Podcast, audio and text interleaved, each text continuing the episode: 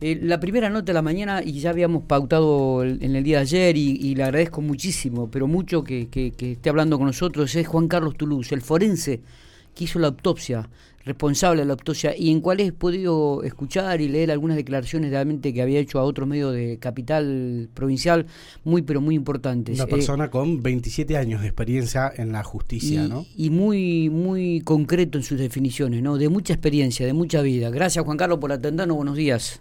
Días. No, gracias a ustedes.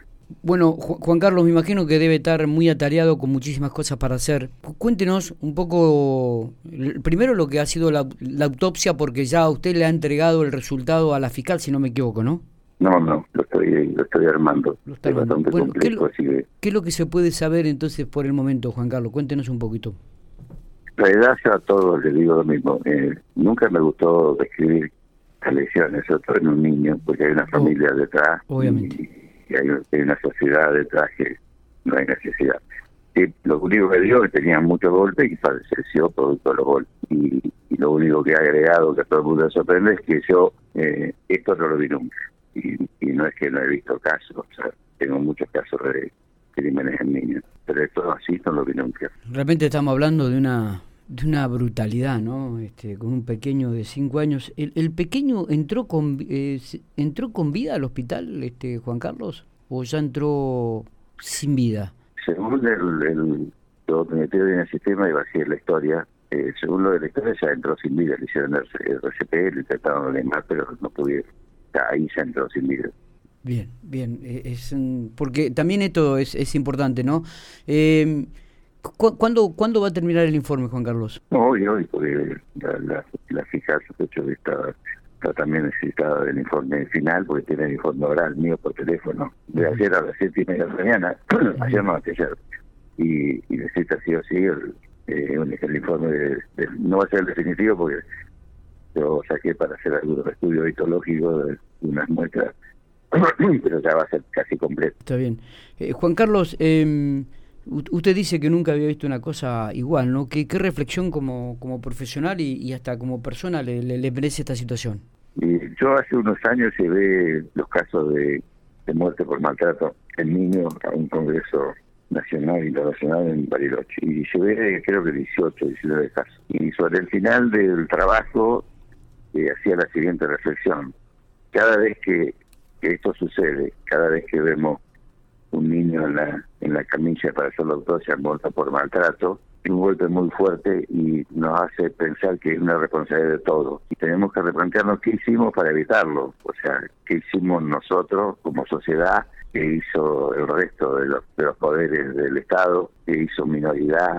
O sea, el planteo es qué hicieron para evitar que esto suceda, porque esto es responsabilidad de todos nosotros. La reflexión, o sea, que evidentemente no se pusieron en marcha los mecanismos de prevención y llegar a, a este es tarde. Toulouse, esta, mm, e, este suceso que, que ocurrió ahora, ¿cuánto pudo haber sido agravado por la pandemia, por esta situación de encierro y que estas por ahí estas instituciones intermedias, como por ejemplo la escolaridad, eh, a veces no, no logró ver esto por justamente por la virtualidad, por la no presencialidad. Eh, ¿Cuánto puede haber agravado esto? Y mucho. Eh, yo tengo un amigo que, que es una eminencia, es presidente de, la Sociedad Latinoamericana de Psiquiatría forense, es titular de la Cátedra de Psiquiatría en La Plata, dicta la maestría internacional de psiquiatría forense y mantengo contacto permanente. El año pasado, sobre mitad de año, le pedí información, me mandó lo que estaban haciendo las sociedades de América Latina y este año me planteó, porque él fue a Canadá a dar dos conferencias, la sobre la pandemia y, y el maltrato infantil y la pandemia y la violencia de género. Y él me marcaba que tratar de ver cómo poder hacer para que se capaciten la gente que va a recibir a los nenes post pandemia para que estén alertas a visualizar qué pudo haber pasado en esos hogares. Eh, y yo creo que esa es la clave. Si no hay quien lo detecta, eh, cuando se llega, llega tarde. La, verdad que es, me parece que es una muy, buena reflexión y que, que nos tiene que llamar a conciencia absolutamente a toda la sociedad lo que usted está diciendo, Juan Carlos, ¿no? Esto de que eh, después de la pandemia este, todo surgió y siguió como si nada hubiese pasado, ¿no? Este, solamente la manifestación de querer tener un momento de, libertad y, de volver a la normalidad, digo, pero nadie me parece se nos, nos hemos puesto a analizar este, esta situación y lo que ha generado en el seno de cada una de las familias. Sí, sí, en la sociedad, si vos hacer un análisis muy así por arriba, la sociedad tiene eh, un grado de violencia que llama la atención. Cuando conducen, cuando van a un negocio, cuando tienen relaciones interpersonales, hay una agresividad y una violencia importante. Y esto lo generó un, un cuadro de psicosis por pandemia o, de la pandemia. La pandemia fue una cosa, estábamos tan atentos a la cantidad de muertos, a la cantidad de infectados, las cifras, los números, que tapó todo, tapó todo. ¿Hay, algún plan o conoce si hay algún plan desde parte, llámese del gobierno provincial o el gobierno nacional, para hacer e-, este abordaje que, comenta usted y que, y que mm, seguramente su amigo en la parte de psiquiatría recomiendan? ¿Hay algo que ya se ha hecho oficialmente? No, no, yo hace, hace, hace dos, un mes y medio que, que me llamó, me dijo, no te preocupes, que en la Argentina no haya nadie preocupado en empezar a organizar esto. América Latina lo está haciendo y nosotros estamos mirando por otro lado. Juan Carlos, volviendo al caso de, Lucio y para cerrar esta nota, sabemos que estás muy ocupado. ¿Qué es lo que más le preocupa de lo que se pudo haber hecho y no se hizo?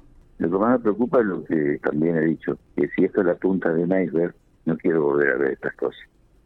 Eh, creo que, hay muchos más chicos sufriendo maltrato y abuso en el seno de muchas familias pampeanas y ojalá no lleguen a esta instancia. Eh, Juan Carlos, seguramente lo estaremos molestando en el curso de la semana una vez que termine el informe forense para ver si se puede llegar a conocer algún detalle más. Le agradezco muchísimo estos minutos. Abrazo muy grande. No, gracias a ustedes por responder.